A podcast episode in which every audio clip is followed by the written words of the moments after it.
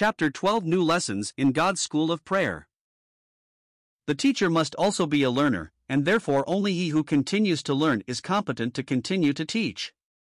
Nothing but new lessons, daily mastered, can keep our testimony fresh and vitalizing and enable us to give advanced lessons. Instead of being always engaged in a sort of review, our teaching and testimony will thus be drawn each day from a new and higher level. George Muller's experiences of prevailing prayer went on constantly accumulating, and so qualified him to speak to others, not as on a matter of speculation, theory, or doctrinal belief, but of long, varied, and successful personal experiment. Patiently, carefully, and frequently, he seeks to impress on others the conditions of effective supplication. From time to time, he met those to whom his courageous, childlike trust in God was a mystery, and occasionally unbelief's secret misgivings found a voice in the question what he would do if God did not send help. What, if a mealtime actually came with no food, and no money to procure it, or if clothing were worn out, and nothing to replace it? To all such questions, there was always ready this one answer that such a failure on God's part is inconceivable, and must therefore be put among the impossibilities. There are, however, conditions necessary on man's part. The suppliant soul must come to God in the right spirit and attitude. For the sake of such readers as might need further guidance as to the proper and acceptable manner of approach to God, he was wont to make very plain the scripture teaching upon this point.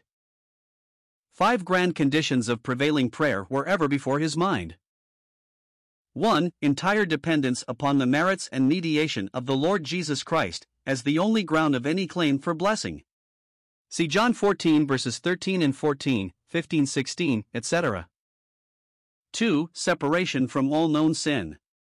If we regard iniquity in our hearts, the Lord will not hear us, for it would be sanctioning sin. Psalm 66 verse 18.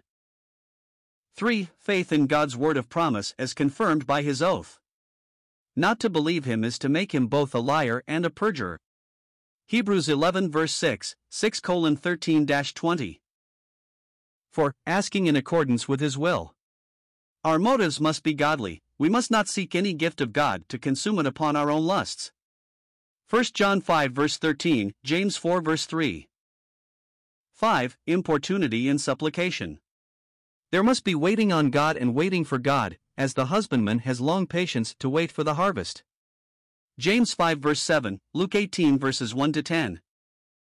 The importance of firmly fixing in mind principles such as these cannot be overstated. The first lays the basis of all prayer, in our oneness with the great high priest. The second states a condition of prayer, found in abandonment of sin.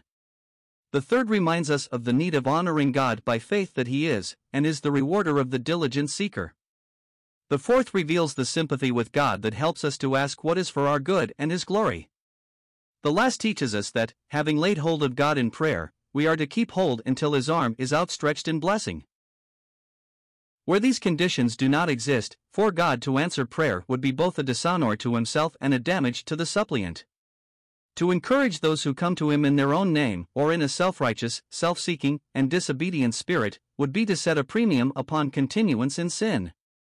To answer the requests of the unbelieving would be to disregard the double insult put upon his word of promise and his oath of confirmation, by persistent doubt of his truthfulness and distrust of his faithfulness. Indeed, not one condition of prevailing prayer exists which is not such in the very nature of things. These are not arbitrary limitations affixed to prayer by a despotic will, they are necessary alike to God's character and man's good. All the lessons learned in God's school of prayer made Mr. Muller's feelings and convictions about this matter more profound and subduing. He saw the vital relation of prayer to holiness, and perpetually sought to impress it upon both his hearers and readers, and, remembering that for the purpose of persuasion the most effective figure of speech is repetition, he hesitated at no frequency of restatement by which such truths might find root in the minds and hearts of others. There has never been a saint, from Abel's day to our own, who has not been taught the same essential lessons. All prayer which has ever brought down blessing has prevailed by the same law of success, the inward impulse of God's Holy Spirit. If, therefore, that Spirit's teachings be disregarded or disobeyed, or his inward movings be hindered, in just such measure will prayer become formal or be altogether abandoned. Sin, consciously indulged, or duty, knowingly neglected, makes supplication an offense to God. Again, all prayer prevails only in the measure of our real, even if not conscious, unity with the Lord Jesus Christ as the ground of our approach, and in the degree of our dependence on Him as the medium of our access to God. Yet again, all prayer prevails only as it is offered in faith, and the answer to such prayer can be recognized and received only on the plane of faith, that is, we must maintain the believing frame, expecting the blessing, and being ready to receive it in God's way and time and form, and not our own. The faith that thus expects cannot be surprised at answers to prayer. When, in November 1840, a sister gave £10 for the orphans, and at a time specially opportune, Mr. Muller records his triumphant joy in God as exceeding and defying all expression. Yet he was free from excitement and not in the least surprised, because by grace he had been trustfully waiting on God for deliverance. Help had been so long delayed that in one of the houses there was no bread, and in none of them any milk or any money to buy either. It was only a few minutes before the milkman's cart was due that this money came. However faithful and trustful in prayer, it behooves us to be none the less careful and diligent in the use of all proper means. Here again, Mr. Muller's whole life is a lesson to other believers. For example, when traveling in other lands, or helping other brethren on their way, he besought the Lord's constant guardianship over the conveyances used, and even over the luggage so liable to go astray but he himself looked carefully to the seaworthiness of the vessel he was to sail in, and to every other condition of safe and speedy transportation for himself and others. In one case where certain German brethren and sisters were departing for foreign shores, he noticed the manner in which the cabman stored away the small luggage in the fly, and observed that several carpet bags were hastily thrust into a hind boot. He also carefully counted the pieces of luggage and took note of the fact that there were seventeen in all. On arriving at the wharf, where there is generally much hurry and flurry, the dishonest cabman would have driven off with a large part of the property belonging to the party, but for this man of God who not only frayed but watched. He who trusted God implicitly, no less faithfully looked to the cabman's fidelity, who, after he pretended to have delivered all the luggage to the porters, was compelled to open that hind boot and, greatly to his own confusion, deliver up the five or six bags hidden away there. Mr. Muller adds in his narrative that such a circumstance should teach one to make the very smallest affairs a subject of prayer, as, for instance, that all the luggage might be safely taken out of a fly. May we not add that such a circumstance teaches us that companion lesson, quite as important in its way, that we are to be watchful as well as prayerful, and see that a dishonest cab driver does not run off with another's goods. This praying saint, who watched man, most of all watched God. Even in the lesser details of his work, his eye was ever looking for God's unfailing supplies, and taking notice of the divine leadings and dealings, and, afterward, there always followed the fruit of the lips, giving thanks to his name. Here is another secret revealed prayerfulness and thankfulness, those two handmaidens of God, always go together, each helping the other. Pray without ceasing, in everything give thanks. 1 Thessalonians 5 verses 17 and 18. These two precepts stand side by side where they belong, and he who neglects one will find himself disobeying the other. This man who prayed so much and so well offered the sacrifice of praise to God continually. For example, on September 21, 1840, a specific entry was made in the narrative, so simple, childlike, and in every way characteristic, that every word of it is precious. The Lord, to show his continued care over us, raises up new helpers. They that trust in the Lord shall never be confounded. Some who helped for a while may fall asleep in Jesus, others grow cold in the service of the Lord, others be as desirous as ever to help, but no longer able, or, having means, feel it to be His will to lay thorn out in another way. But in leaning upon God, the living God alone, we are beyond disappointment and beyond being forsaken because of death, or want of means, or want of love, or because of the claims of other work. How precious to have learned, in any measure, to be content to stand with God alone in the world, and to know that surely no good thing shall be withheld from us, whilst we walk uprightly. Among the gifts received during this long life of stewardship for God, some deserve individual mention. To an offering received in March 1839, a peculiar history attaches. The circumstances attending its reception made upon him a deep impression. He had given a copy of the annual report to a believing brother who had been greatly stirred up to prayer by reading it, and knowing his own sister, who was also a disciple, to possess sundry costly ornaments and jewels, such as a heavy gold chain, a pair of gold bracelets, and a superb ring set with fine brilliants, This brother besought the Lord so to show her the uselessness of such trinkets that she should be led to lay them all upon his altar as an offering for the orphan work. This prayer was literally answered. Her sacrifice of jewels proved of service to the work at a time of such pressing need that Mr. Muller's heart specially rejoiced in God. By the proceeds of the sale of these ornaments, he was helped to meet the expenses of a whole week, and besides to pay the salaries due to the helpers. But, before disposing of the diamond ring, he wrote with it upon the window pane of his own room the precious name and title of the Lord, Jehovah Jireh, and henceforth, whenever, in deep poverty, he cast his eyes upon those two words, imperishably written with the point of a diamond upon that pane, he thankfully remembered that the Lord will provide. How many of his fellow believers might find unfailing refreshment and inspiration in dwelling upon the divine promises? Ancient believers were bidden to write God's words on the palms of their hands, the doorposts of their houses, and on their gates, so that the employments of their hands, their goings out and comings in, their personal and home life, might be constant reminders of Jehovah's everlasting faithfulness. He who inscribed this chosen name of God upon the window pane of his dwelling, found that every ray of sunlight that shone into his room lit up his Lord's promise. He thus sums up the experiences of the year 1840. 1. Notwithstanding multiplied trials of faith, the orphans have lacked nothing. 2. Instead of being disappointed in his expectations or work, the reverse had been true, such trials being seen to be needful to demonstrate that the Lord was their helper in times of need.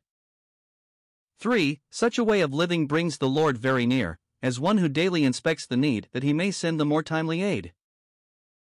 Four, such constant, instant reliance upon divine help does not so absorb the mind in temporal things as to unfit for spiritual employments and enjoyments, but rather prompts to habitual communion with the Lord and His Word. 5. Other children of God may not be called to a similar work, but are called to a like faith, and may experience similar interposition if they live according to His will and seek His help. 6. The incurring of debt, being unscriptural, is a sin needing confession and abandonment if we desire unhindered fellowship with God and experience of His interposition. It was in this year 1840, also, that a further object was embraced in the work of the Scripture Knowledge Institution, namely, the circulation of Christian books and tracts. But, as the continuance and enlargement of these benevolent activities made the needs greater, so, in answer to prayer, the hand of the great provider bestowed larger supplies. Divine interposition will never be doubted by one who, like George Muller, gives himself to prayer, for the coincidences will prove too exact and frequent between demand and supply, times and seasons of asking and answering, to allow of doubt that God has helped. The ethics of language embody many lessons. For example, the term poetic retribution describes a visitation of judgment where the penalty peculiarly befits the crime. As poetic lines harmonize, rhyme and rhythm showing the work of a designing hand, so there is often harmony between an offense and its retribution. When Adonibezek, who had afflicted a like injury upon threescore and five captive kings, had his own thumbs and great toes cut off, or as when Haman was himself hung on the gallows that he built for Mordecai. We read in Psalm 9 verse 16. The Lord is known by the judgment which he executeth, the wicked is snared in the work of his own hands. The inspired thought is that the punishment of evildoers is in such exact correspondence with the character of their evil doings as to show that it is the Lord executing vengeance, the penalty shows a designing hand. He who watches the peculiar retributive judgments of God, how he causes those who set snares and pitfalls for others to fall into them themselves, will not doubt that behind such poetic retribution there is an intelligent judge. Somewhat so the poetic harmony between prayer and its answers silences all question as to a discriminating hearer of the suppliant soul. A single case of such answered prayer might be accounted accidental, but, ever since men began to call upon the name of the Lord, there have been such repeated, striking, and marvelous correspondences between the requests of man and the replies of God, that the inference is perfectly safe, the induction has too broad a basis and too large a body of particulars to allow mistake. The coincidences are both too many and too exact to admit the doctrine of chance. We are compelled, not to say justified, to conclude that the only sufficient and reasonable explanation must be found in a God who hears and answers prayer. Mr. Muller was not the only party to these transactions, nor the only person thus convinced that God was in the whole matter of the work and its support. The donors as well as the receiver were conscious of divine leading. Frequent were the instances also when those who gave most timely help conveyed to Mr. Muller the knowledge of the experiences that accompanied or preceded their offerings, as, for example, when, without any intimation being given them from man that there was special need, the heart was impressed in prayer to God that there was an emergency requiring prompt assistance. For example, in June 1841, 50 pounds were received with these words I am not concerned at my having been prevented for so many days from sending this money, I am confident it has not been needed. This last sentence is remarkable, says Mr. Muller. It is now nearly three years since our funds were for the first time exhausted, and only at this period, since then, could it have been said in truth, so far as I remember, that a donation of £50 was not needed. From the beginning in July, 1838, till now, there never had been a period when we so abounded as when this donation came, for there were then, in the Orphan Fund and the other funds, between two and three hundred pounds. The words of our brother are so much the more remarkable as, on four former occasions, when he likewise gave considerable donations, we were always in need, yeah, great need, which he afterwards knew from the printed accounts. Prevailing prayer is largely conditioned on constant obedience. Whatsoever we ask, we receive of him, because we keep his commandments, and do those things which are well pleasing in his sight. 1 John 3 verse 22. There is no way of keeping in close touch with God unless a new step is taken in advance whenever new light is given. Here is another of the life secrets of George Muller. Without unduly counting the cost, he followed every leading of God. In July 1841, both Mr. Craik and Mr. Muller were impressed that the existing mode of receiving free will offerings from those among whom they labored was inexpedient. These contributions were deposited in boxes, over which their names were placed with an explanation of the purpose to which such offerings were applied. But it was felt that this might have the appearance of unduly elevating them above others, as though they were assuming official importance or excluding others from full and equal recognition as laborers in word and doctrine. They therefore decided to discontinue this mode of receiving such offerings. Such an act of obedience may seem to some overscrupulous, but it cost some inward struggles, for it threatened a possible and probable decrease in supplies for their own needs, and the question naturally arose how such lack should be supplied. Happily, Mr. Muller had long ago settled the question that to follow a clear sense of duty is always safe. He could say, in every such crisis, O God, my heart is fixed, my heart is fixed, trusting in thee. Psalm 112, verse 7. Once for all having made such a decision, such apparent risks did not for a moment disturb his peace. Somehow or other the Lord would provide, and all he had to do was to serve and trust him and leave the rest to his fatherhood. In the autumn of 1841, it pleased God that, beyond any previous period, there should be a severe test of faith. For some months the supplies had been comparatively abundant, but now, from day to day and from meal to meal, the eye of faith had to be turned to the Lord, and, notwithstanding continuance in prayer, help seemed at times to fail, so much so that it was a special sign of God's grace that, during this long trial of delay, the confidence of Mr. Muller and his helpers did not altogether give way. But he and they were held up, and he unwaveringly rested on the fatherly pity of God. On one occasion, a poor woman gave two pence, adding, It is but a trifle, but I must give it to you. Yet so opportune was the gift of these two mites that one of these two pence was just what was at that time needed to make up the sum required to buy bread for immediate use. At another time, eight pence more being necessary to provide for the next meal, but seven pence were in hand. But on opening one of the boxes, one penny only was found deposited, and thus a single penny was traced to the father's care. It was in December of this same year, 1841, that, in order to show how solely dependence was placed on a heavenly provider, it was determined to delay for a while both the holding of any public meeting and the printing of the annual report. Mr. Muller was confident that, though no word should be either spoken or printed about the work and its needs, the means would still be supplied. As a matter of fact, the report of 1841 2 was thus postponed for five months, and so, in the midst of deep poverty and partly because of the very pressure of such need, another bold step was taken, which, like the cutting away of the ropes that held the lifeboat, in that Mediterranean shipwreck, threw Mr. Muller, and all that were with him in the work, more completely on the promise and the providence of God.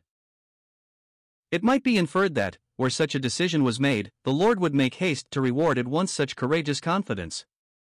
And yet, so mysterious are his ways, that never, up to that time, had Mr. Muller's faith been tried so sharply as between December 12, 1841, and April 12, 1842. During these four months, again, it was as though God were saying, I will now see whether indeed you truly lean on me and look to me. At any time during this trial, Mr. Muller might have changed his course, holding the public meeting and publishing the report, for, outside the few who were in his councils, no one knew of the determination, and in fact, many children of God, looking for the usual year's journal of the Lord's dealings, were surprised at the delay. But the conclusion conscientiously reached was, for the glory of the Lord, as steadfastly pursued, and again Jehovah Jireh revealed his faithfulness. During this four months, on March 9, 1842, the need was so extreme that, had no help come, the work could not have gone on. But, on that day, from a brother living near Dublin, ten pounds came, and the hand of the Lord clearly appeared in this gift, for when the post had already come and no letter had come with it, there was a strong confidence suggested to Mr. Muller's mind that deliverance was at hand, and so it proved, for presently the letter was brought to him, having been delivered at one of the other houses. During this same month, it was necessary once to delay dinner for about a half hour, because of a lack of supplies. Such a postponement had scarcely ever been known before, and very rarely was it repeated in the entire after history of the work, though thousands of mouths had to be daily fed. In the spring of 1843, Mr. Muller felt led to open a fourth orphan house, the third having been opened nearly six years before. This step was taken with his uniform conscientiousness, deliberation, and prayerfulness. He had seen many reasons for such enlargement of the work, but he had said nothing about the matter even to his beloved wife. Day by day he waited on God in prayer, preferring to take counsel only of him, lest he might do something in haste, move in advance of clear leading, or be biased unduly by human judgment. Unexpected obstacles interfered with his securing the premises which had already been offered and found suitable, but he was in no way discomfort. The burden of his prayer was, Lord, if thou hast no need of another orphan house, I have none, and he rightly judged that the calm deliberation with which he had set about the whole matter, and the unbroken peace with which he met new hindrances, were proofs that he was following the guidance of God and not the motions of self will. As the public meeting and the publication of the annual report had been purposely postponed to show that no undue dependence was placed even on indirect appeals to man, much special prayer went up to God that, before July 15, 1844, when the public meeting was to be held, he would so richly supply all need that it might clearly appear that, notwithstanding these lawful means of informing his servants concerning the work had for a time not been used, the prayer of faith had drawn down help from above. As the financial year had closed in May, it would be more than two years since the previous report had been made to the public. George Muller was jealous for the Lord God of hosts. He desired that even the shadow of ground might be cut off for persons to say, they cannot get any more money, and therefore they now publish another report. Hence, while, during the whole progress of the work, he desired to stand with his master, without heeding either the favorable or unfavorable judgments of men, he felt strongly that God would be much honored and glorified as the prayer hearing God if, before the public had been at all apprised of the situation, an ample supply might be given. In such case, instead of appearing to ask aid of men, he and his associates would be able to witness to the church and the world God's faithfulness, and offer him the praise of joyful and thankful hearts. As he had asked, so was it done unto him. Money and other supplies came in, and, on the day before the accounts were closed, such liberal gifts, that there was a surplus of over twenty pounds for the whole work.